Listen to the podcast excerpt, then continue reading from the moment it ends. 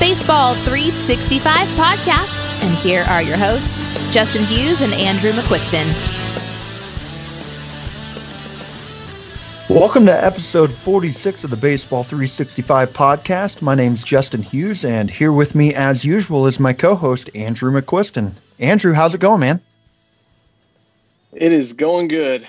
How are you? Yeah, I'm doing great. It's Thanksgiving week. I'm actually recording on a new microphone right now, so hopefully it sounds good for everybody listening right now. If not, well, this will probably be the one and only time I give it a whirl. yeah, got to got to try it once. Yes, my wife works in podcasting and radio. She used to be in radio and she still does podcasting.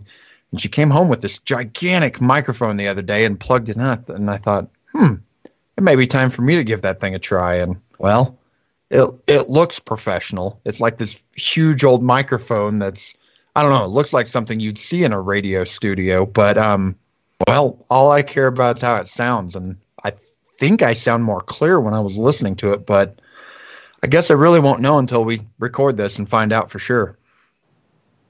Yeah, it's more uh more advanced than anything I've got, so. Yeah. I you and I for everybody else, all we've ever done is I've got Skype on my computer and I call us both. And I've just been sitting here on my iPhone with my earbuds plugged in and so have you. And it's worked just fine. I mean, quality really it's amazing where technology is today where that's all you really have to do and you can put out a quality podcast. It's a lot different than it used to be. Oh yeah.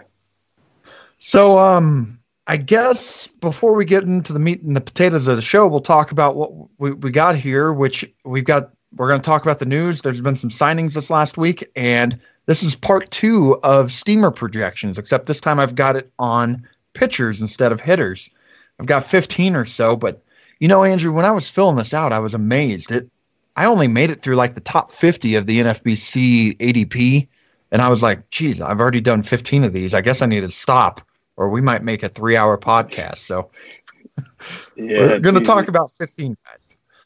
Easy to get carried away, so probably good to cut it off there. Yeah. So before we get into that, I thought I'd start this off and ask you a question. You mentioned either last episode or recently that you're really into Survivor. Have you been watching last week? And if so, how's it going? Uh, it's going good. It's um, they had kind of some touchy subjects pop up the last or a couple episodes ago, and been kind of been kind of weird last couple episodes, but it's good. I mean, it's still good. When you say touchy subjects, are you meaning like some of those like hot button type things that really trigger no, people one way or another? No, it's a lot more serious than that. It's actually oh. kind of exploded on social media and stuff. Probably really? not anything. Probably not anything I should talk about on the show, but. now you've got me curious, and I'm going to have to do a Google search whenever the podcast ends. Okay. Well, we'll just jump into signings and things going on. And first off, we'll talk about Jose Abreu. He signed his qualifying offer, and then he signed with the White Sox for a three year, $50 million contract. Personally, I think I like this for both sides. What says what say you? Yeah, yeah, I like it for both sides. Uh, Abreu's solid. It's good price. Yeah, good for both sides. And he's what Abreu's what 32, 33 years old. Is that about right? Yeah, I think 30. I want to say 32. Oh, pulling it open right now, but a 32 year old who, you know, three years they're starting to get their window opening up so he can be there as they start hopefully competing. And then they've also just got the Andrew Vaughn from last year's draft who should be up soon to where that's a nice little guy to, you know, they one can play first, one can DH if things are going well with Vaughn, and that's a pretty nice little way of having your fir- your corner infield locked up for a while. Oh yeah, yeah, it's good. Okay, well next up we got free agent Yasmani Grandal signed a four-year, seventy-three million dollar contract with the White Sox last week.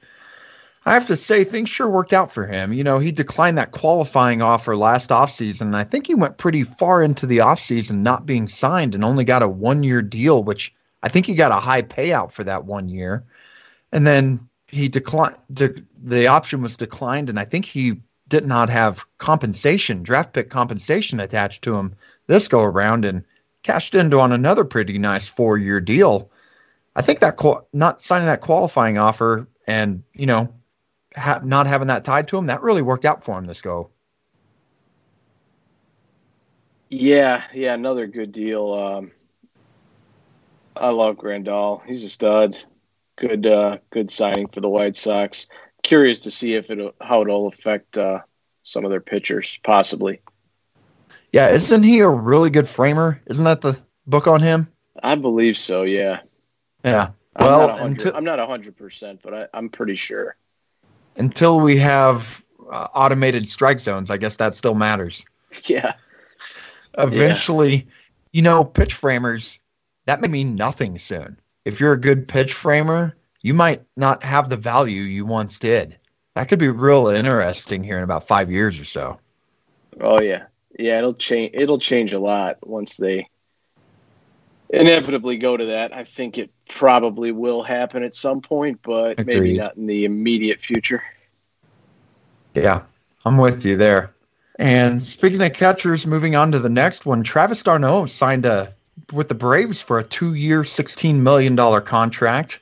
Last year, Atlanta had Tyler Flowers and Brian McCann splitting time, and now it looks likely that d'Arnaud and Flowers are going to split time behind the plate. And, you know, I was thinking about it. It seems like more and more teams are going into the route of going with two catchers. Minnesota last year, they had Mitch Garver and Jason Castro. Washington had it with Yan Gomes and Suzuki. And Atlanta's been using two catchers. And personally, I think this is a real good strategy for competing teams to use if they don't have like a big time superstar catcher, like a, you know, I should. Yadi Molina's been that staple for the Cardinals. Posey was that for the Giants. Um, the Cubs with Contreras, guys like that. But if you don't have one of those guys, grabbing two catchers that are average to slight, slightly above average and keep playing them every other day and keeping them both fresh, it just seems like a good strategy. And it's easier to do now more than ever with so many teams not competing and trying to save on payroll. What, do you, what are your thoughts on that? Yeah, it's interesting. I um I like I like d'Arnaud a decent amount, especially going to Atlanta. So I think those two will tandem up pretty good. They're both righties, so it's a little awkward, I guess. But uh, I would, I would think he would play more than Flowers. Yeah, uh, with the durability issues, I don't know if I was the Mets, if I or the Braves, if I would be doing that. I think I'd just be trying to play him, get eighty to hundred games, and I'd call it good. Yeah, yeah, they may do that. We'll see, and how much did he play behind the plate in Tampa last year? I think he played enough to like still qualify at catcher. But I know he was DH and playing first a lot too. Be curious to see. Yeah, I don't uh I don't have it in front of me. He Neither do I. He had 391 plate appearances last year, so and had an impressive season in that. 16 home runs, 251 average, which is solid and in 393 91 appearances, still had 70 69 RBI. That's a that's a real solid season. You know, I remember he was part of the Roy Halladay trade years ago, or yeah. was it was it Halladay? I think so. Yeah. Yeah. Uh, no. Was it? I think it was because yeah, he was with the Phillies from 2007 to nine, and then he went to the Blue Jays. Yeah, that sounds right. He was the big piece in that return, and you know, he I remember him being this elite prospect at the time, and it just, I mean, last year was probably the best year he's had in his career. That's crazy as a 20, 30 year old catcher. Yeah, it is. It's hasn't quite panned out like you thought, but yeah, he's he's all right. I mean, he's not too bad. He was in the Halladay trade. Okay. Okay. Next up, we're going to move on to Evan White, prospect for the Mariners. He signed a six year, $24 million contract with the Mariners. And, you know, he was in double A most of this past season, and he hit 293 with 18 home runs in 92 games in double A. And with a strong spring training, he may get a spot on the opening day roster now. So I got two questions for you, Andrew. First, do you like this contract more for the team or player? Uh, I think I like it more for the team. Okay. Why why is that? Why do you like it more for the team than the player?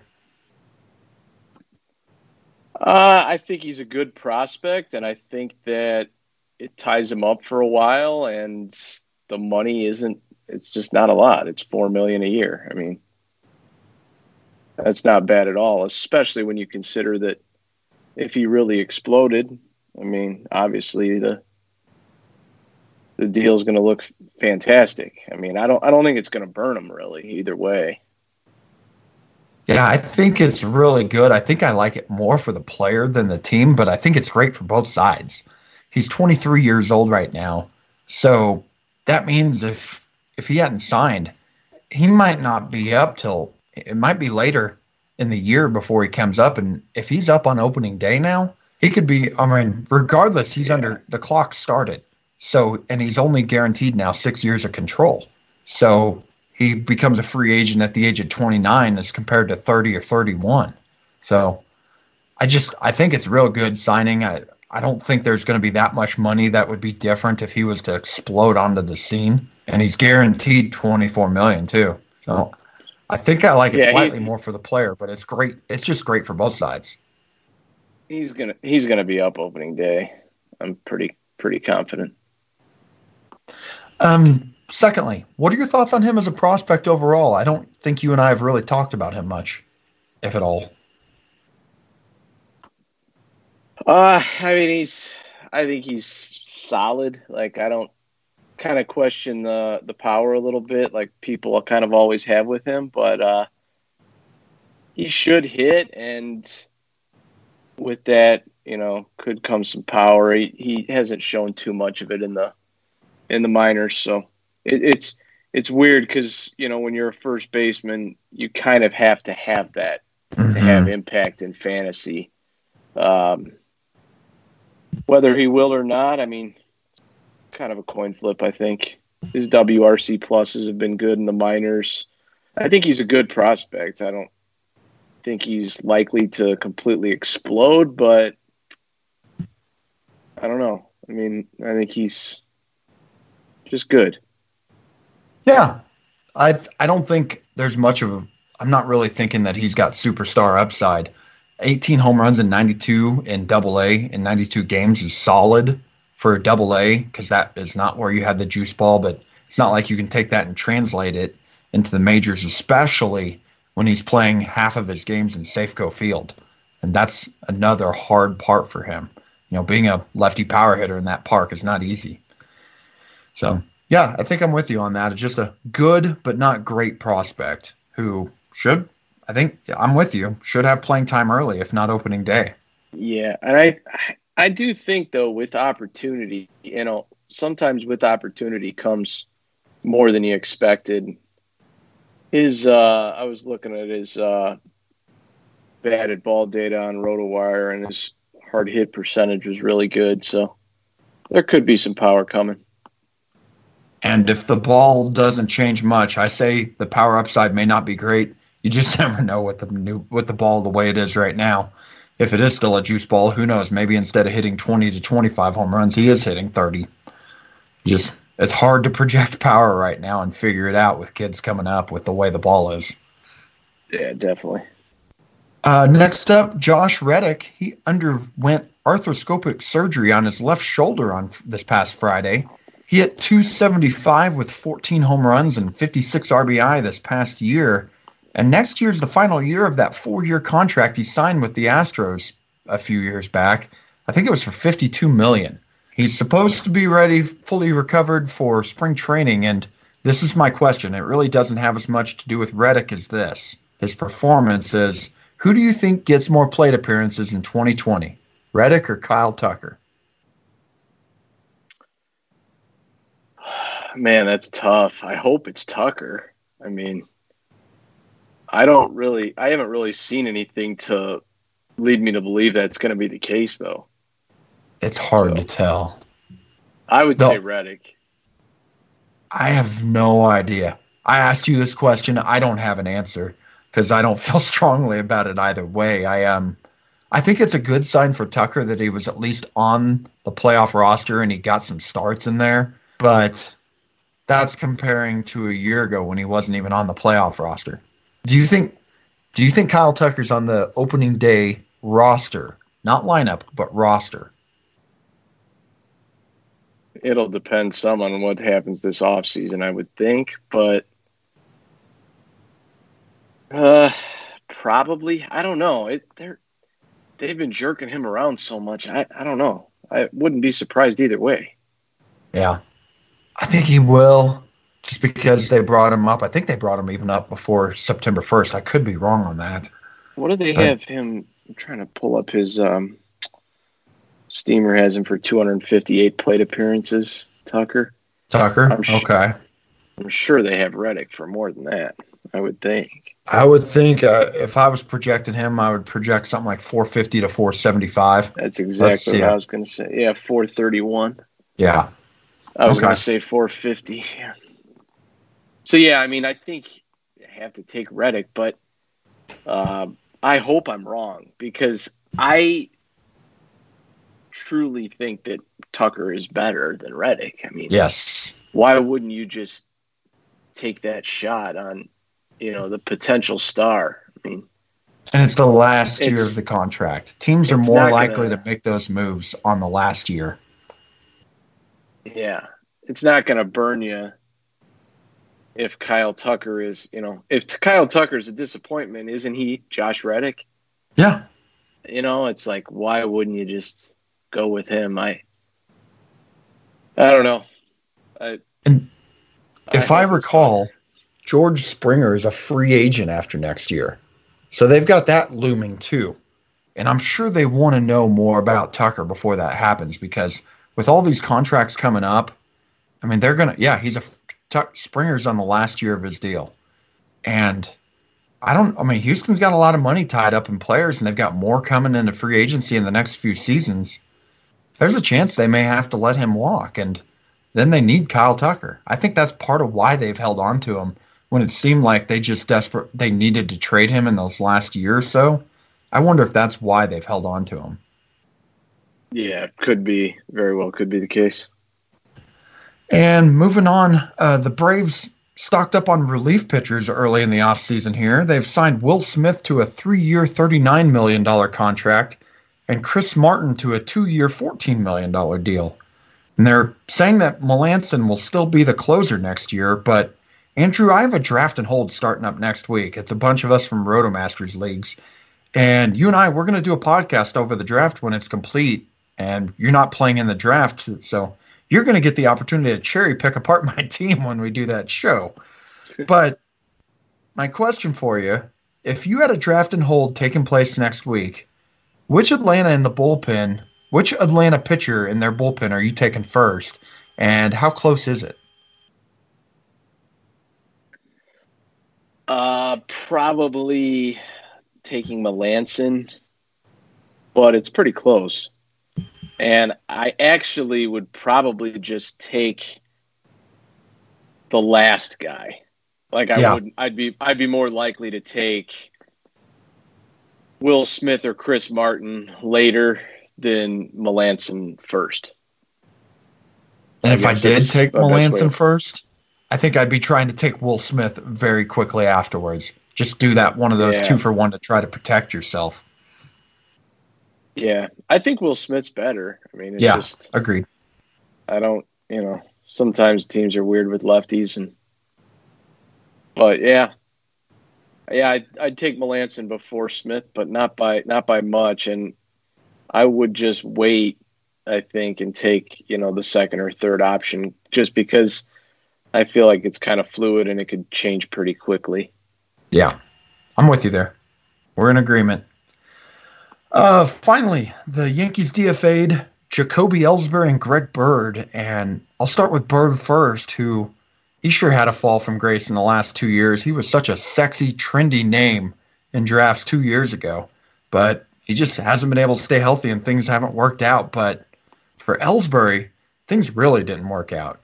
I was reading a Buster Olney tweet this last week and said something like he was with the organization for six years after signing that seven year, $153 million deal after 2013. And in those six years, he's combined to play 520 games. He scored 273 runs and had an adjusted OPS plus of 95. And he's, as Buster said, this goes down in history as one of the worst signings ever. Yikes. Yeah, man. It's pretty sad. I mean, I uh, feel like it's just been forever since he even played with him. So, pretty rough for Yeah. Kobe Ellsbury. He was such a fun guy not too long ago. I mean, there were seasons, Uh. if you, you go look, in 2013, he had 52 steals. He had 39 in his first year with the Yankees, 39. He had, actually, he had 70 in 2009. Could you imagine having a player with 70 steals in today's game? Just, Yeah, Feels you're talking unheard 10, of. You're talking ten years ago, though. I mean, I, I feel like he's been irrelevant for forever, oh, yeah. He has. But I in mean, I his heyday, four or five years. Man, that would have been nice. I'm just, it, oh my, I forgot about 2011. 2011, that he almost, I don't know if he won MVP or almost did, but that was the year he blew up with 32 home runs and stole 39 bases. I completely Yeah. forgot about that. Yep. He didn't win MVP though. I don't think. I'm No. pretty positive he did. A third of his career home runs were hit that year. Gee. Yeah, it's wild. Okay, you ready to get into some steamer projections? Yep. Let's do it. Okay, well, a few weeks ago, the steamer projections for the 2020 season were dropped into Fangraphs, giving a, lots of great reading for people this past week. And we did hitters on this last episode. So if you want to hear us talk about a bunch of hitters, go download the most recent episode. But Andrew, for those who may not be familiar with the steamer, I thought I'd ask you this question first. Why don't you tell the listeners why people like their projection system so much? Well, I just think it's the most mainstream one, you know. It, everybody seems to kind of grab grab hold of. I mean, there's other ones that are fine too, but uh typically they're just the ones that get mentioned the most. I, why that is, I don't even exactly know, to be honest, but just kind of always been that way it seems like. Yeah, they're on Fangraphs, and people think that they're pretty accurate. But I, I mean, when you look at other um, projection systems that are on Fangraphs that I don't even know who they are, they're all really close. So I guess they're all really digging into the same stuff. But I it's feel a like good. they're uh oh sorry, go ahead. No, I was just going to say it's a good way to get a good view as you're looking at players and seeing what the projection systems are putting out for them. And it doesn't mean that that's what you can expect, but it, as you're building teams and you're trying to build up all these categories, it's a good way to be looking at your rosters going in and making sure that you're not leaving too much out there. Yeah, I feel like they're uh, pretty conservative for the most part. Yes. Like if you're if you're uh, in on somebody, you probably just think their steamer projections are too low. Just in general, I mean, not speaking about anybody specifically, just just overall, you know. Yeah. Um, but that said, I mean, some of that they're probably factoring in for potential injuries and stuff like that too, because obviously guys can get hurt and always do, and uh, yeah, there's reason for all of that. But I just feel like if you're high on a guy, you're always going to feel like their steamer projection is pretty uh, pretty conservative. That's the truth. And rookies, I feel- especially. I feel like even if I'm not, sometimes I feel like they are. Yeah. Rookies, especially, a, a lot of guys you'll look up and you think that they're going to be up in April and you'll see they're projected for 200 at bats. And it's just, yeah, they're they're conservative for sure. Okay, let's let's get going here. First one, Lucas Giolito. He had a big breakout this last year with a 3 4 ERA with 228 strikeouts in 176 innings. Uh, Steamer projects a big step step backwards this year. He's they're projecting him for a 4.39 ERA, and I can see that happening, but projection still seems kind of high. So Andrew, over under 4.1 is where I'm going to set it at for for 2020. Under. So you're you're going well better than what Steamer's projecting then. Well, I mean it's uh it's 439 is that just seems crazy to me. I guess he could go backwards, but yeah, I definitely think it's too high. I think he's a stud. I think his ERA will be in the threes. Yeah, I'm with you there. He had a he was so good last year, and he found velocity in his fastball. And the only thing that would give me pause is if I heard in spring training he's mostly throwing 90 91 again, then I would get pause. But outside of that, yeah, I'm with you. I, th- I expect a nice second year for him. And he missed a lot, I think the last month or month and a half with injury. Had he actually been able to stay healthy and keep performing at that kind of rate, we're talking about a guy that might have had 275 strikeouts last year. That's just, that's awesome. Yeah, he was just crazy good. I mean, pretty much from start to finish, it was consistent, you know, real good. And it's not like it was unexpected. I mean, he always had the pedigree, just had a couple Mhm. rough years, had a couple rough years in there, but I remember saying in the preseason shows last year, like it wouldn't completely shock me if that Mhm. something like that happened. And honestly, I wasn't really shocked at all. Like throughout all that that was going on with him, it just, um, just didn't surprise me that much. Yeah. I remember you saying that, and I remember us talking about that, and him being one of those guys like you want to take him late just in case. It may not work, and you could probably dump him pretty quick if that's the case. But he was a guy who I took in the reserve round of a redraft league, and it was uh, it was one of my leagues that went poorly, but that was the one of the best picks I made, probably the best pick I made last year, because it's one of those that no risk and ended up popping.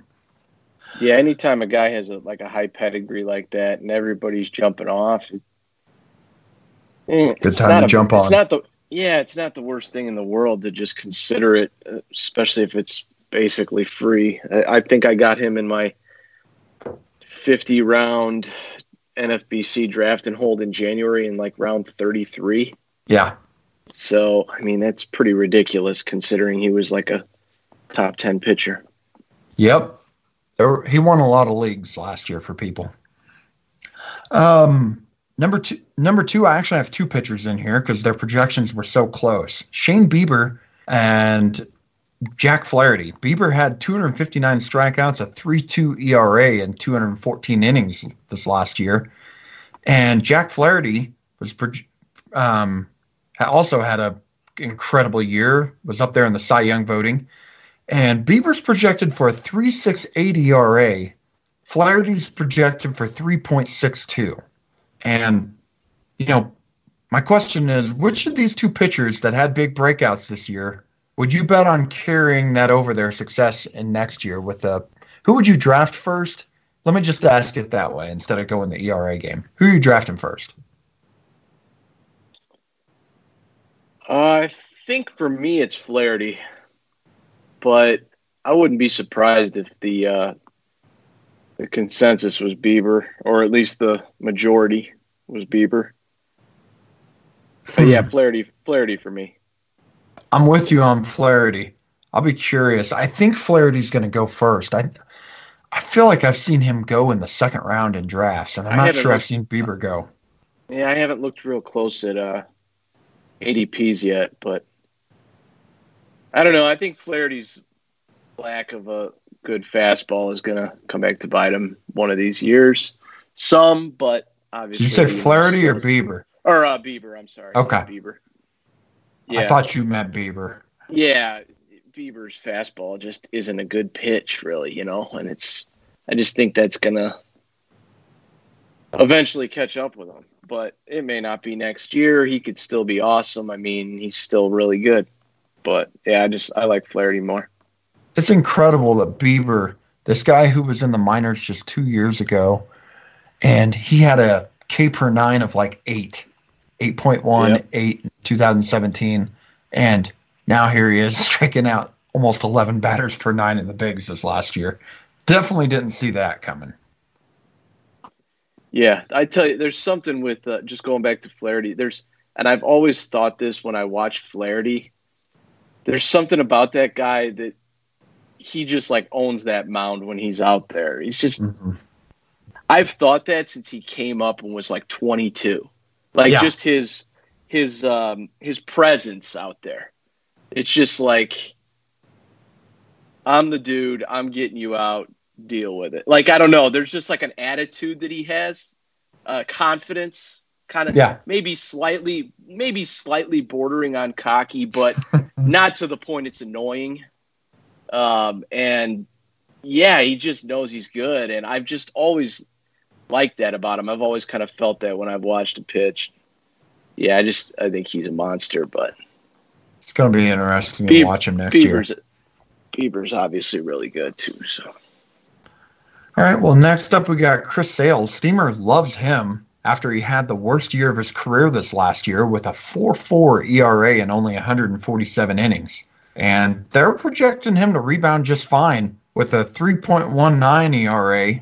Uh, might I add, his ERA in 2017 was 2.9, and in 2018 it was 2.11. So it's higher than it's been the previous couple years, but still, I think that's a pretty I think if owners draft Chris Sale and get a 3.25 ERA next year, they should be pretty happy. But what's your over under? 3.25. Where are you taking?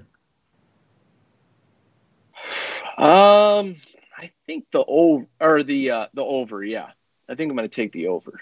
Yeah, I'm with you on I that. think that it's. Uh, I mean, I think Chris Sale is capable of pretty much anything. That's Yes. pretty clear. But yeah, I mean, three twenty five. That's that's pretty good, even if you over it. So, Oh, yeah. over. especially with the K per nine. But the fastball velocity being down this past year, early on in the season, getting knocked around, the, elbow. There's just so many things that make you make you wary. And I mean, if he drops enough, it may be worth the shot. But I don't know. I was. I think I said on a podcast in July or August that I d- couldn't see myself drafting him as a top 15 pitcher, even. And I think you gave me a little brushback on that, saying you think you might. Do you still feel that way? Am I remembering that right? You think you'd take him as top 15? I'm looking. It's funny you say that. So I pulled up the NFBC ADPs so far, Mhm. just because I was looking for uh, Flaherty and Bieber. Uh, there's been ten drafts, so it's you know limited sample, obviously, but Flaherty's the seventh pitcher off the board, and Bieber's the eighth. Huh. So they're Okay. back to back. Uh, basically going late second in a 15 team league. 26 and 29 are their ADPs. Sale's the 11th pitcher off the board. So Number 11. just Okay. to give lo- an, just to give an idea because I just pulled it up. So well, let's play a him or him game then with this guy. I'm looking at the list right now, too. And, uh, well, I'm going to go above him first and say Stephen Strasburg. So what I'm going to say with Sale, and it's just kind of like universal with this, it's it's pretty much all going to come down to what they're saying come March. Okay. Like I feel like he could be the best pitcher in the league. I still think that. But if he's I don't know, you know, if if it's not good then I mean he's going he'll be I won't take him ahead of any of these guys behind him even. Yeah. So it just kind is- of all depends. I would take right now if I'm drafting today, I would take Strasburg. That's where I'm going to play. I've got a draft and hold in a in a week, and I know you draft have. I think you do an NFBC draft in January every year too, right? I usually usually yeah, I was thinking about So- a little earlier, but so that means there may not be news when you're drafting in a couple months. Right. Let's just say you're drafting right now. Okay. What about Bieber? Right now. I'd probably take Bieber. Okay. We're going to move down and go into, we'll go Aaron Nola. Sale. I think I'm taking Nola. We're going to keep going down and see how far I'll go with this. Paddack at 14. Sale. I'm I'd take. I'll probably take. I'm probably taking Sale over these guys below him. Uh, maybe not Luis Castillo. I like him quite a bit, but Yeah, Castillo's kind of low for my liking here. But I think I'm not taking Sale looking at this until after Clayton Kershaw at 17. I think I'm taking right once we get to Luis Severino. I think that's where my line is. Where I'm yeah. finally like, it's, okay. It's uh, it's all it's fair. I mean, it, it's a ri- it's risky, but it the payoff is higher than all these guys right here, Agreed. so Agreed. it's just depends on how much risk you can stomach. After taking pitchers in like the first and third round of my draft and hold this past year and stomaching what I did, painful when I drafted Sale in the first and Severino in the third. And you know what? I could take two guys who were healthy this year, and the same thing could happen, and Sale could be healthy. But I just, Yeah, I, it's uh, I don't know. I like last year. It was all the you always heard the Strasburg stuff, and then Mhm. you know he was fine. And I don't know. I just Sale's every time. You know, Sale's just always awesome. I uh, this year I guess he wasn't, but the underlying numbers still say that he was. I yeah, I still feel like he's a stud when he's out there. It's just how much he will be. But if he's out there for anywhere close to 200 innings, it's a lock ace. I mean, it's Yeah. just, you know. So, well, I'm with you on the over on three two five. I'll say that. I don't know. yeah, I think it's I gonna. think I'm a little higher than you on him, but not that not that much though. I mean, I understand the risk. Well, we'll move on here and move back to Chris Paddack, who we were just saying he had a real good year, rookie year, 3.33 ERA, 153 strikeouts, 140 innings last year. They're projecting his innings to get up to 163 this year. ERA slipping back to a 3.89 with 175 strikeouts. You know, I don't know if I'm the high man. I don't think I'm the high man on Paddack but 3.89 feels high given just what he did. So I'm going to move the over under to 3.6 for Paddack next year. What do you got? I think that's about right. okay, so in other words, if it Yeah, was I- 3.89, you'd be taking the under. I think I would take the. Uh, I think it's in between those two. Yeah, I would take the under three point eight nine. Okay, I'm with you there. Maybe maybe the over or the other. I don't know. It's close. All right, well, just keep moving along. We still got 11 more of these to do. Tyler Glasnow. That guy was having a fantastic year last year in the first half before that injury in May. He had a 1.86 ERA and 55 strikeouts in 48 innings. He was right there as the best pitcher in baseball before that injury knocked him out for most of the rest of the season. They were worried it might be Tommy John, but he made it back at the end of the year, was pitching out of the bullpen going into the playoffs. And I think he started one of those playoff games, didn't he? Uh, yeah, pretty sure Yeah. I did. Yeah. Yeah, so should expect him to be ready to go at the beginning of the season because he was back for the playoffs and th- starting games and going four plus innings, I think. And Steamer has him projected to throw 163 innings next year with a 3.7 ERA. So I'm going to take the when I say over under on ERA whenever we're combining it with other things, I more mean positive or negative in terms of like he's got an ERA that's going to be better than 3.7 or worse than 3.7. So this is kind of backwards from normal because if I say over under on 163 innings and 3.7, that could be that could be misconstrued. I definitely want to explain that. Yeah. So I I always think with under an ERA is better. Yeah. Yes. But, but whenever you're combining yeah. it with others to do a split here, we're just going to have to right. do a better or worse. So better or worse between 163 innings and 370 ERA or split.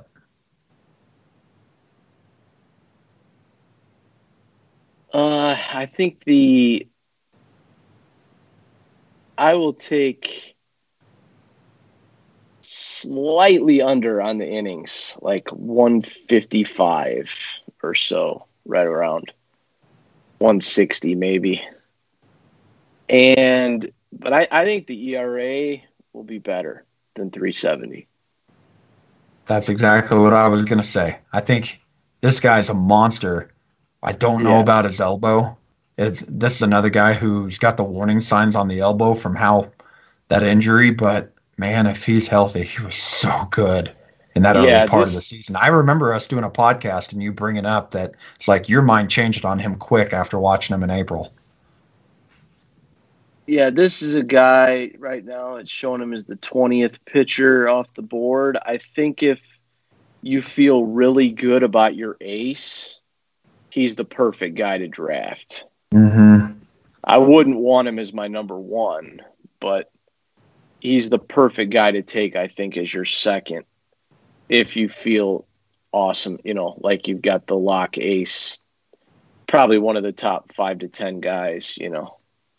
I think I think he's a really good number two because his upside's ridiculous. I mean, it's as high as guys that are in the top ten, I think, you know. Oh yeah.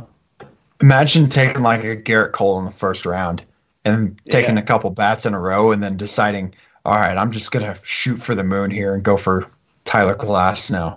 You could have the best two pitchers in baseball next year if Glasnow stays healthy. There's a chance of that. Yeah. Yeah, I would feel good with like Verlander and Glasnow or Mhm. Flaherty and Glasnow. I, I wouldn't want like Sale and Glass now. I mean that's uh, that's too much risk to stomach, I think. But yeah, I mean I like Glasnow. Here's one thing I can promise you. Next week, after I fin- or when we do that podcast with the draft and hold, I will not have Sale and Glasnow both on my team. you can be guaranteed that. Man, it is a lot. It is a lot of upside. Yes, Man, yes, it a lot of risk. Yeah. After what I dealt with last year, I don't think I could bring myself to stomaching both of them. I think, I mean, Sale, I don't think is going to be on any of my squads, but I could see myself getting Glasnow. I think, I'm, I, I think that one I could let myself get burned on, because at least there's you're getting a discount with them at twenty, and you're getting a discount even- on Sale at eleven. So I even think like Kershaw and Glasnow would be a good tandem. You know? wow, But Yeah. Okay, we'll move on. Shohei Ohtani, he's a year removed from Tommy John surgery. I think I saw that he's cleared to pretty much get throwing now, and he's in good, looking good to be ready for on the mound and for spring training like a normal offseason. And Steamer sure is optimistic on his hitting also. I noticed that they have him getting 542 at bats, which I think is crazy high and not happening, but with 28 home runs and 12 steals. But pitching wise, they're being more conservative with 137 innings pitched and a 378 ERA with 167 strikeouts. So over under, or I guess better or worse, two out of those three categories.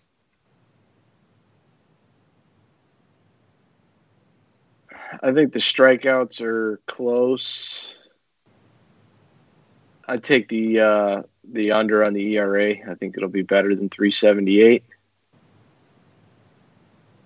And the innings, I think I would take slightly under.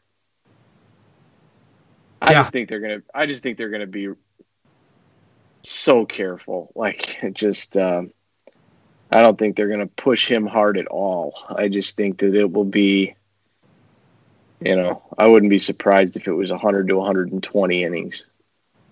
Completely agree with all three things you said there. I would that was that definitely would be the way I'd take it too. Under Especially I the way think, guys are going. and they're going to try being competitive this year. Let's say they sign a Gerrit Cole and they go get themselves another bat. It seems like they're going to be this is the offseason. They're going to get moving and trying to compete. And maybe they're cruising and playing really well. I mean, it's going to be tough in the AL West with the Astros there, but maybe they're still looking real good for a wild card and they just be a little more conservative with him because they need him for the playoffs too. Could you imagine Ohtani in October? I hadn't even thought about that until now. yeah, I don't think, regardless if they are competing for a playoff spot or not, I I think they're going to be careful no matter That's what. fair. Like That's fair. I don't care what the situation is. So, yeah, I don't know. It's just kind of my vibe on it. Curious to see where uh where he's going. I don't even Yeah. know is he is he even listed as a pitcher? I don't I don't think he's listed as a pitcher on NFBC. Just because he wasn't one last year, but That's a good question. I'm trying to. No, I'm looking up not. utilities. I'm looking. I'm looking. It's Okay. I'll get to probably talk bad, and then probably bad podcasting to just sit here and look, but I found him. yeah, He- 70, 74th overall. Yeah. Yeah. In a in a league where you can only start him as a hitter or a pitcher in a weekly league, there's no way I'm taking him right there. But in a daily league, I think we've talked about this before. He's going to be fascinating to talk about for where to take him in a daily league or in a league where you're getting both both hitter and pitcher stats. Because it's a lot higher than 74 to me. I know that. Yeah, I'm not positive how NFBC uh, how they even handle him.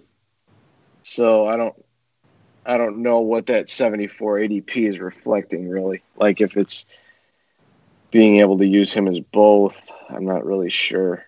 But I would think it's one, but that's just me assuming. Because if he's both, I don't think he's going 74. I think. well, they're not I- they're not daily leagues though. I know.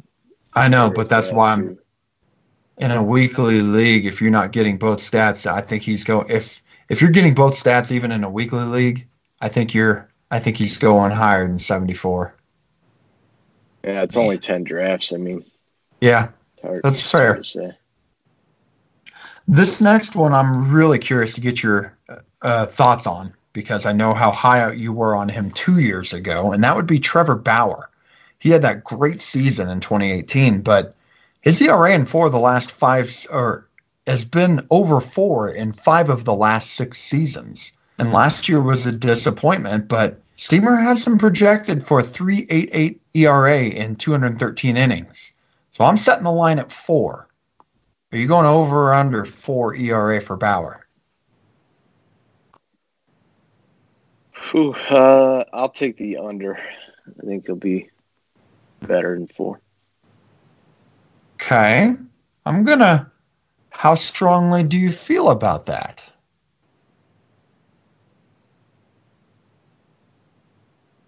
Not real strong. Uh, okay. Thinking, oh, I might be able to get a, a 365 bet on that one because I think I'd go over. I mean, I don't feel great about it, but I would have been willing to put that one up. I like him to bounce back, but I mean ERA is just it's just so It's hard. I, yeah, I, it's hard to bet on. I don't know if I'd be saying this if he was still pitching in Cleveland. I don't think I would. But the fact that he's pitching in Cincinnati in that bandbox, I think that's why I'm taking the over. That's just that's such a small park to pitch in. Yeah, Okay. Yeah, definitely is. Yeah. Uh, next up, we got Hyunjin Ryu. I hope I pronounced that even remotely close. I'm terrible at saying his name. Uh, 2.32 ERA and 1.97 in the last two seasons. Those are his two ERAs the last two years. And Steamer doesn't love him though. He's projected for a 4.05 ERA. That seems pretty high, so I'm going to set it the line at three six, Over under three six. Slightly over. Four oh five is too high though. I think. So you're going in between. Yeah. I'm going to take the under on three six even. I think I, if I was guessing, I'd be saying 3.4, 3.5, so I'm real close. Yeah, it's totally fair. We're in the same ballpark. Okay. Jesus Luzardo, number nine. He missed a lot of last year, only throwing 41 innings. That said, he's projected to throw 147 innings next year with a 3.96 ERA. Over, or I should say, better, worse, or split on the 147 and 3.96 ERA. Uh, I'll say the under on the innings,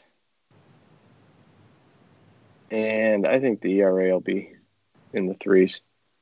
So, yeah, I'm with you on both of those. Hate to be boring, but that that would be my projection too.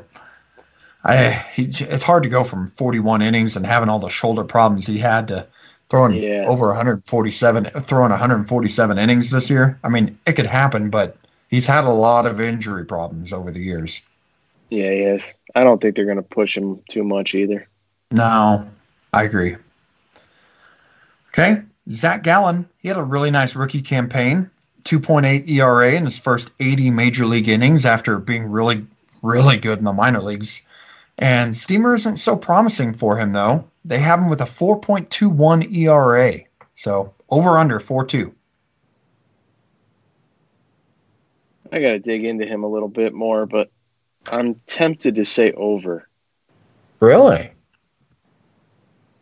Yeah. What, what, Joe, I know you just said you need to dig into him more. What has you wondering and thinking you you would take the over? I'd be curious to hear this. I don't know much. I haven't watched Gallen pitch hardly at all. Um, I don't know. I just guys in Arizona. Um, I don't know. I just low fastball velocity, and I I could see it going backwards a little bit with him. He's pretty hyped right now, and rightfully so. I mean, he kind of exploded onto the scene a little bit, but I uh, I think there's probably some regression due for sure. So You know, yeah, we'll knowing see. what I knowing what I had heard about him when he came up, both his strikeouts and walks per nine are both surprising to me for what they were in those first 80 innings. I mean, he's striking out 10.8 per nine in the majors in those 80 innings, but he also walked four per nine, 4.05 to be exact. I didn't expect either of those to be that high. I mean, I'd heard he was a low fastball guy, seemed to have a decent looking floor to him, but not the greatest upside. And well, 10 strikeouts per nine is pretty, almost 11 is pretty awesome, but I mean, what's the walking guys. what's the league av- What was the league average ERA? Do you know offhand? I don't. If you had me Because guessing, I, I three think eight? he's like a I think he's like a league average pitcher, basically. I'm but I trying don't to. think it's th- I don't think it's three eight. I definitely don't think it's three eight. I think see. it's like four two, four one, somewhere in there. I'm guessing though. I don't know for sure. yeah, I would tr- I would think it's higher than three eight. Major League Baseball average ERA was 4.49 last year. Shoot. Yeah. That. What are you look? Where are you looking at? Uh, I typed it in. I'm on ESPN.com and MLB Team Stats 2019.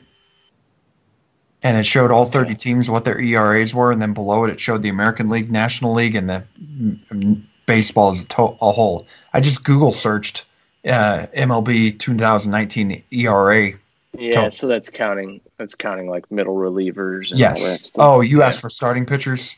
Well, I, that's what I was. I was just thinking along the lines of starting pitchers with you know whatever you want to call it, 100 innings or 80 innings or. I mean, whatever. But yeah, it's what around that. I, I think he's like a league average pitcher. I guess was my point. Okay. Yeah, dang it. I thought I was, as a starter, I thought I was getting it, but I don't think I'm getting there. So I'm just going to move on. Because I can't figure, I was trying to figure that out. I don't want to take too much time here, though. So moving on, Liam Hendriks took over the role as the closer for the A's after Blake Treinen dealt with injuries and struggles. Steamer projects him with 31 saves. So this is more of a question of do you think he holds the year for holds the role for most of the uh, most of the year? So over or under 31 saves. Under. So you're you're thinking he he might he's not likely to hold the gig all year. Yeah, I, w- I wouldn't bet on it. Yeah. He can. I mean, he definitely can. I mean, he had a really, really, really good season.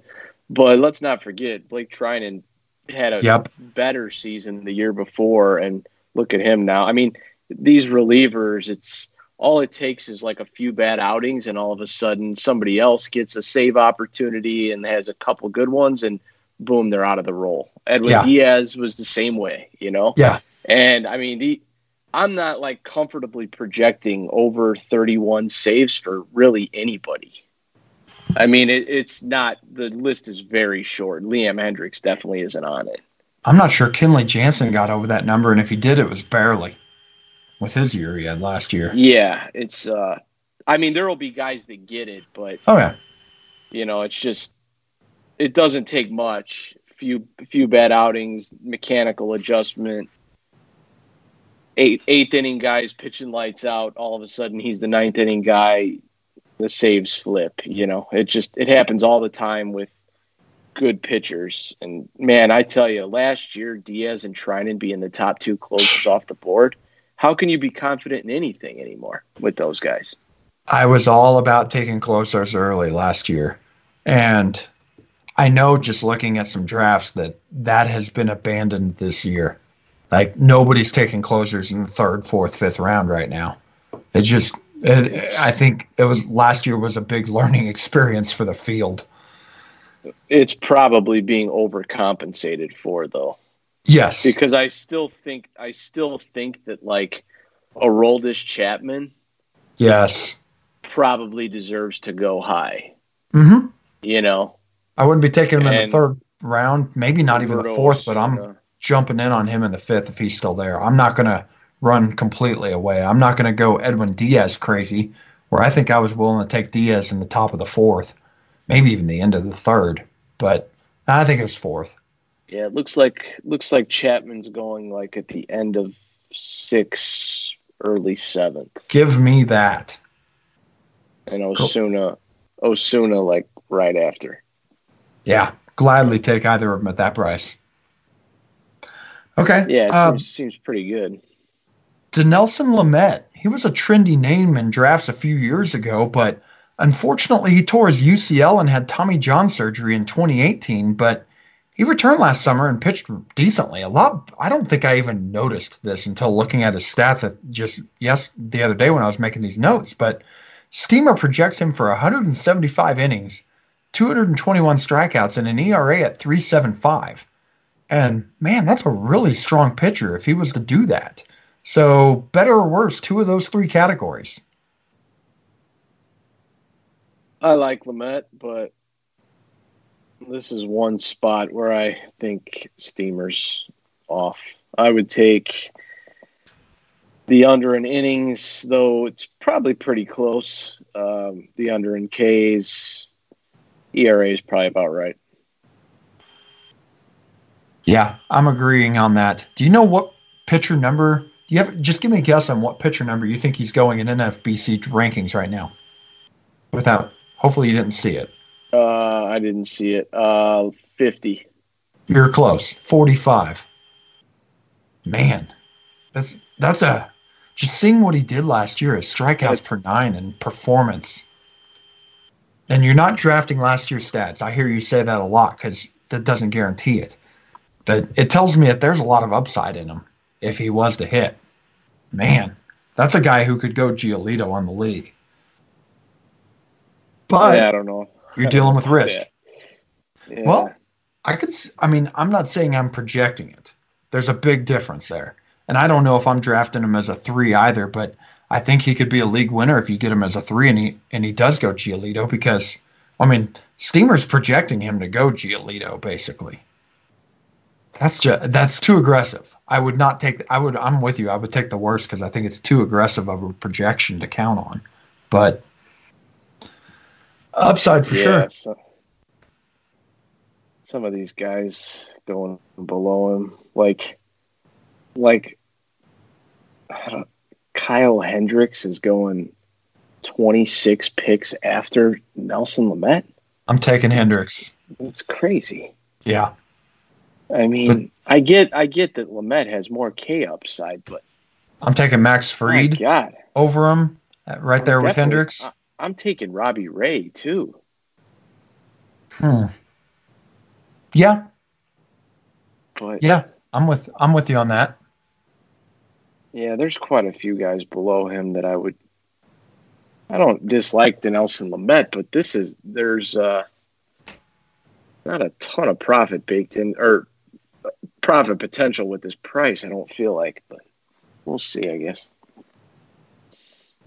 Yeah, I, I get where you're coming from. It's, these are these are very limited samples too. It's only ten drafts, so it's not really that big of a deal. I'm just glancing yeah. at you know, I'm just glancing at it for the first time. Yeah, and I think we were talking about doing a podcast on this soon, so I probably shouldn't be giving too much of this stuff away yet. I want to try to avoid that the rest yeah. of this with the last three.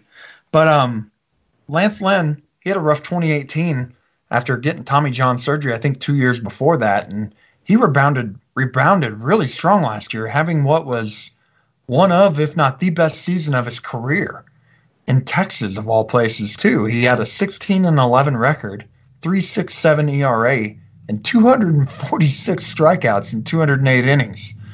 The thing that really stood out when I was looking at his stats and what the big difference was between last year and the year before were the walks. His walk rate was down almost two full walks per nine, uh, down from a rate down to a rate of 2.5 this last year. And Steamer has him projected for a 4.04 ERA with 208 strikeouts. So better, worse, or split on those two?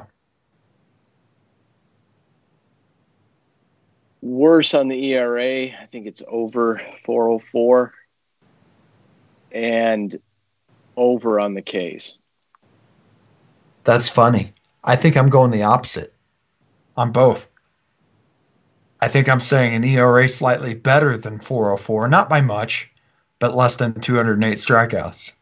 That's funny. We finally. If this guy, I mean, one thing with Lance Lynn from I just know from watching because I watched a ton of Lance Lynn this past year because I had him in a couple spots where I really needed him, and uh, that guy goes so deep into games. Like yes. he's going, he is going to pile on the innings. I mean,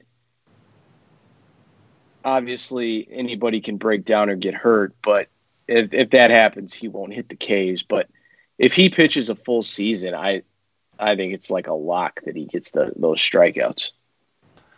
I man, maybe I'm just overrating the rest of his career, wondering how he was missing this many bats because before this last year, he wasn't striking guys out at the rates that he was this year. And everybody's striking out more, so maybe I'm just well, not giving enough to that. They're baking in 40 40k regression. Yeah. And I'm still I mean, skeptical. He had 246. It's they're projecting yeah, him for on innings. 192 innings, and let's say he throws 192 innings. I'm putting him at 200, right there, just right at a one per inning. So I'm just saying it's under by a little bit, 190 to 200. But it's just hard for me to see him as this 10, 11 strikeout per nine guy. But maybe that's just stubbornness. I don't know. Yeah, I don't. I don't necessarily know he's if he's that, but they're gonna just he's gonna be ridden, you know. like there's eh, like that guy. I mean, I remember making jokes with a couple different guys during the season. He'd be at like a hundred pitches. I'm like, oh, he's still got two more innings left. I mean, he's just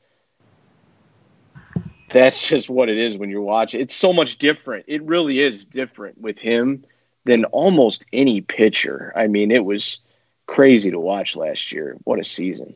I used to say that about Justin Verlander. He'd be at 110 in, in, in pitches, and um, they'd be up eight to one, and he'd be it'd be like August, and they're getting ready to get into the playoffs, and Jim Leyland would still send him out there, and he'd throw 127 yeah. pitches in that game.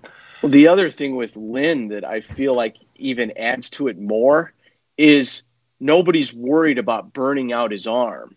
It's oh, not yeah. like no. it's not like the Astros would be with Verlander, like, oh, you know, we got to save him for the playoffs or whatever. Like, there's none of that going on with Lance Lynn. It's just ride him to give the bullpen rest. You know, yep. God, they did that all year last year. And given Texas, they had a really good output from him and Mike Minor, but it's not like they had a great pitching staff the re- the rest of the way around. So he was huge for them for that reason. Oh, that was yeah. a guy you could count on giving you about seven innings every game. Yep. Okay, moving on.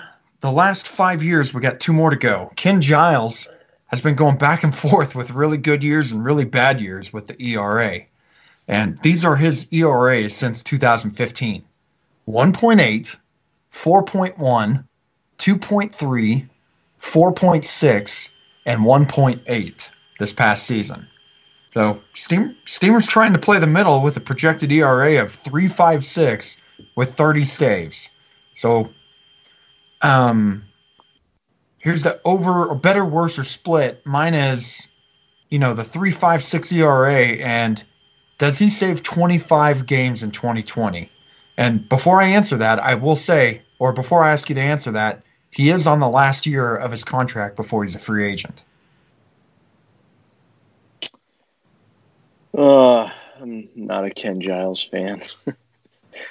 but uh, yeah, 25 saves. I mean, I don't know. It's not much. Yeah, I think he gets there. What about ERA? Close. It's close though.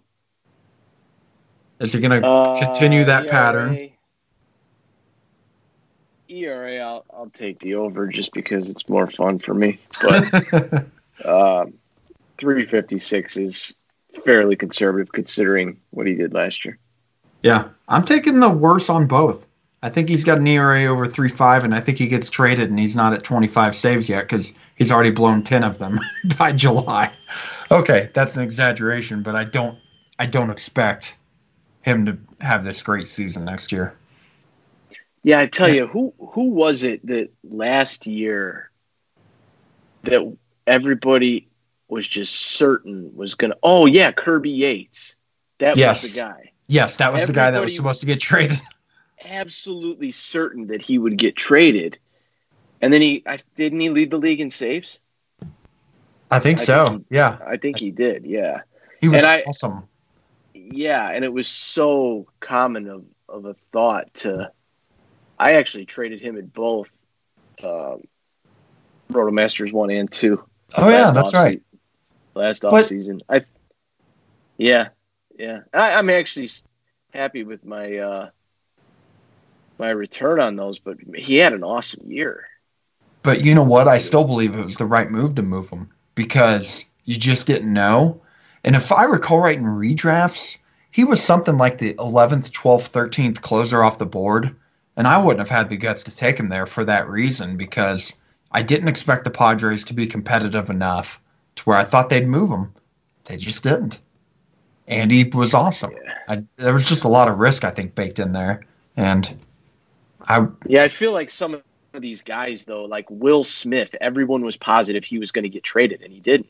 Mhm. Like that, just I don't know. that's the Giants. Ken Giles probably should get traded, and I, you know, easily could not though. It's just I don't know. I'm and I give think he is. The, I think he is ahead. the closer. I think he is the closer Yes. if he's if he's on Toronto. So I completely agree there. But Shapiro has been pretty good at trading off assets near the end of contract since he's come into Toronto. They've moved a lot of guys that were free agents to be, and I just don't think there's any chance he's on that squad next July unless his season has just gone really bad and he has no value. And even then, I still think they'd move him. I just think they'd get whatever they can for him because they're not competing next year. I just I'm giving Shapiro credit saying I don't I think he'll take whatever he can get. yeah, I mean, it sh- he should. They should do it. That's Yep. for sure. And they were really good with that last summer. They moved everybody they could. Well, everybody that was, you know, about to be a free agent.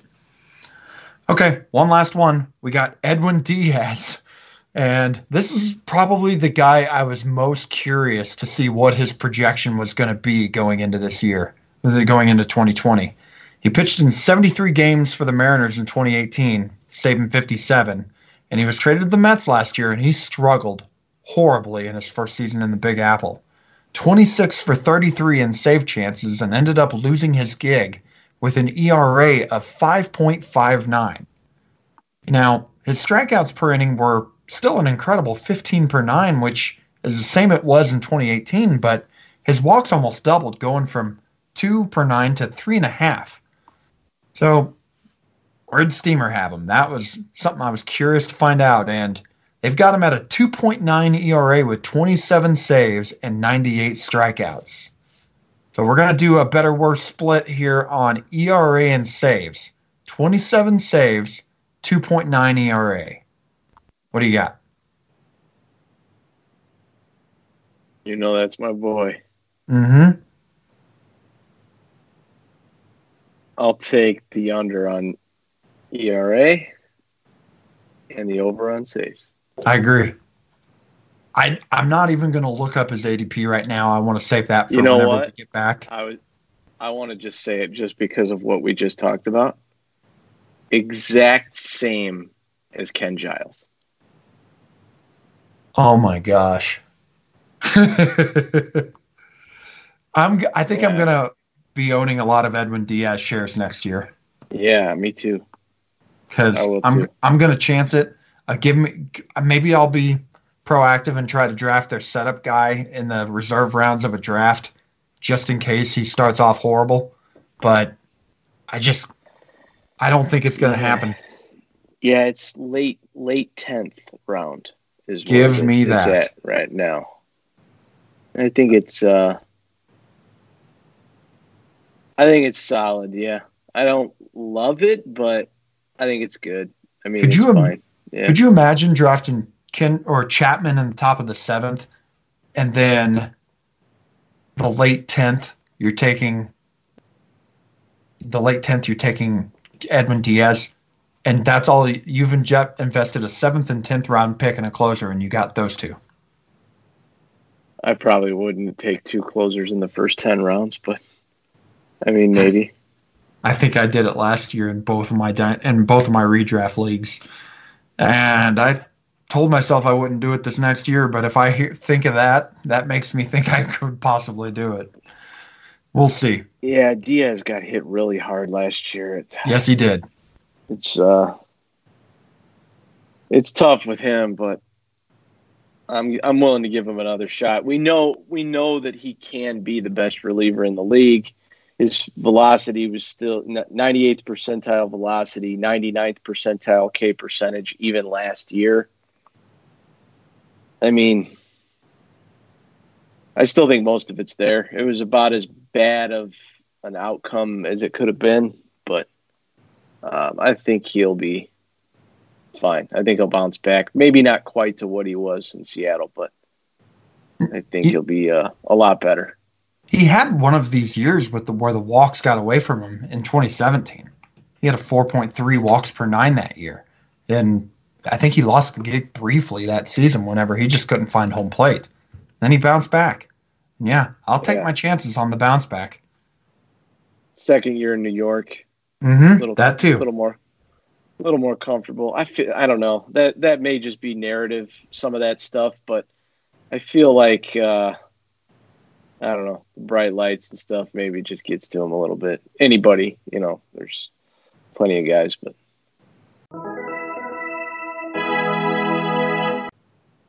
All right, well, Andrew, like I said at the beginning of the show, there were many more I felt like I could do, but I had to cut it off somewhere. So I chose this point as the spot to cut it down, shut it down. And we could do a whole nother episode on steamer pitcher projections, but I think we have other stuff we're ready to move into. So I think we'll just cut this off for now. But, you know, thankfully we have a full off season to discuss this stuff. And we'll be doing position previews here in a couple months where we'll be breaking down pitchers more in depth anyways. So we'll probably cover a lot of these other arms and their projections eventually this offseason. oh yeah, yeah, we'll get to uh, plenty more of them, I'm sure. Yeah, there there are a lot of those guys in the 50 to 100 range. I'm like, oh, I want to do this guy. I want to do this guy. I'm like, you know what? We've got four what a four more months before the season begins. We're going to be able to do this. So before we get out of here, this is Thanksgiving week, and that means I want to finish this off by discussing two Thanksgiving. I have two Thanksgiving questions for you, Andrew. First off, what are your Thanksgiving plans this year? And second, what's your favorite Thanksgiving dish? Uh, plans pretty much just laying low. We're uh, just going to a family friend's house. I've known him since I was a kid, and uh, just laying low, eating some good food, probably watching football. Your parents are it. coming, right? Your parents live close to you, right? Yeah, they they live like ten minutes away. Oh, that's Uh, nice. Yeah, they're they're going over there too. So Okay. and Who the then fu- uh, Go ahead. oh, go ahead. Nope. Uh, Thanksgiving. You said dish. Yes. Man, I tell you, I like all of it. I'm with you. Like I don't even have. I like everything, like pretty much all of it. Uh, my mom makes this. It's like cranberry and marshmallow. Um, I don't even know what you call it, but it's awesome. And that's Hmm. always kind of been one of my favorites. I love. It's like a salad, like a fruit salad type thing, you know. hmm I love. Uh, I love pumpkin pie. Ah, yes. and um, but I mean, I like turkey, mashed potatoes. I like all of it, stuffing, sweet potatoes, all of it. Growing up, I really up, don't I, even have this. Thanksgiving is probably, if not my favorite holiday, very close. I yeah, love it. it's a great holiday. And I wasn't a huge Thanksgiving guy growing up. Um, just I I wasn't a huge turkey guy, but my mother-in-law started brining turkeys. Have you ever had a brined turkey? I think so.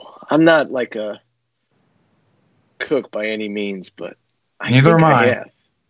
And if you brine a turkey, that thing is so dang moist. And that changed it for me. That changed a lot. And we've had a lot of brine turkeys in the last 10 years. And that really just, my wife's got an awesome family too. And we, I've just really enjoyed, we always spend time with them every Thanksgiving. And this year we're doing it different. We're going simple. I think everybody's just had a, we got a two year old, things are crazy. And we're all going to go out and eat this year as compared to doing the whole cooking and doing all the, all of that. So we're gonna go to Cracker Barrel, which they do a real good Thanksgiving feast. So we're gonna go there and eat. And um, as for favorite dish, you know that brine turkey. I mean everything. I agree. The green bean casserole. My wife makes a really good cream corn casserole dish. That's always awesome every year. Sweet potato casserole is my favorite though. I, yeah. Oh yeah. that's so good when you get that caramel and nuts on it or whatever it is. Oh, I love that. And Yep. pumpkin pie. Turkey. Uh, light meat or dark meat? Typically Sure. dark, but I don't care whenever it's a brine turkey. Just give me some gravy on Yeah. it and I'm good. Yeah, I like dark. I think a little bit more, but yeah, it's Yeah. they're both they're both fine. All right. Well, You got Any- your uh, you got your Christmas tree up? Sadly, no. And No. that's blasphemous coming from me, given I keep sharing photos of Christmas tree cakes every year or every day. But um, the last couple weekends, one of us has been sick, and we just haven't gotten to it. And we will get this by the end of this week. I'm not happy that it's not up yet. We will have it up. Do you have a Christmas tree? I've never really heard you Yes. talk about it. Yeah, Okay. I just put it up last week. So About you're ahead of me. Okay. Yeah, surprising surprisingly, I didn't I didn't have one for years, and I finally was like, ah, I should get one. um, there have been years where I've had that thing up on November 1st. And if I could every year where I, I, I would do it just because I'm ready Yeah. immediately after Halloween. But do you go colored lights or do you have a white lights? Uh, mine mine has both. Like it's got the button where you can change it. Oh, yeah. You know, yeah, it's pretty cool. I take my daughter shopping, and we always walk to the um, at the grocery store. We walk to the area where they got Christmas trees, and she likes seeing it. I love seeing it. And they've got this one tree with the button, and every time she was like, "I want to touch the button," so she always messes around with that tree. So I, I know what that's. I, I think I know that tree, if or Yeah, something it's like got it. like the lights are already on there, and I'm jealous. I think that would be a neat way to have it where you could do both. My wife is dead set on white lights, and I've come more around to it. As a kid, I hated them. yeah, I love the color, but you know, having a multi, I could do both, and I think that'd be pretty neat. yeah. Mine's like it. Mine fits perfect, like in the corner where I have it. it Uh-huh. I like the light that it because I don't keep all the lights on in the house. I just don't, you know. Uh-huh. Um, I keep it kind of muted, but I like the light that the the white lights give off on the tree. So yes. I'm glad I'm glad it's up. But after New Year's, it'll be down. There was a year where we were just so lazy we didn't get the thing down till February. Oh, that's funny. oh shoot. All right, well anything else before we get out of here? Nope, that's it. Hopefully, uh, maybe get another show in next week. Yeah. We got a lot to talk about. What what have we talked about? I know NFBC ranks. We've wanted to talk about the early stages of that. I've got that draft and hold we're going to talk about. I told Andrew I'm going to try over Christmas break to get a make my list that I previously mentioned, the top 100 prospects. We got stuff. Dy- And- top hundred dynasty. You, you mean right? Oh yeah, dynasty. You're doing the prospects. And then on top of that, we also will have a lot of winter meeting stuff coming up here in a couple weeks. So Yeah. that'll probably be another podcast just on its own. Yeah, I think that's in two weeks. I think it's the eighth to the twelfth of December. I just looked the other day. That's always a fun week. That's Oh, a yeah. fun week to just hear about what all's going on. And it's not, I mean, the last few years it's gotten less and less is happening, but it's still fun because Yeah. it's rumors, rumor crazy. Yeah, I feel like stuff happens around that time, and then it kind of dies off until after the holidays. But hmm get Maybe we'll, here. maybe we'll get somebody. Maybe we'll get a Strasburg. Uh, I that's the one I'll say. Maybe Strasburg. Maybe Rendon signs. Maybe we get something real cool, or a big trade. Yeah, So- hopefully something. Hopefully something. Well, follow us on Twitter. Baseball365 Pod is our Twitter handle. And join our Facebook group if you haven't done so yet. We're rolling strong. I, I know it's been a little it's been a little quiet, more quiet in there as of late. I've noticed it's been about as quiet as I've seen it, but there's still conversations going on daily, or just less posts. but I guess that's it. So hopefully the sound was all right today, and we'll definitely be listening to hear hear it ourselves and see. But until next week, take care, everybody. Yeah, take care, guys. Thanks again for listening to the Baseball 365 podcast with Justin Hughes and Andrew McQuiston. Be sure to check the show notes for all the details on today's episode, along with quick links to Facebook and Twitter. If you have a question, a comment, or a suggestion, we would love to hear from you. You can find us at the Baseball 365 Facebook group or send an email to us, baseball365pod at gmail.com. And if you like the show, take a moment, rate us on iTunes. Once again, please join the Baseball 365 community on Facebook. That's where baseball lives 365 days a year.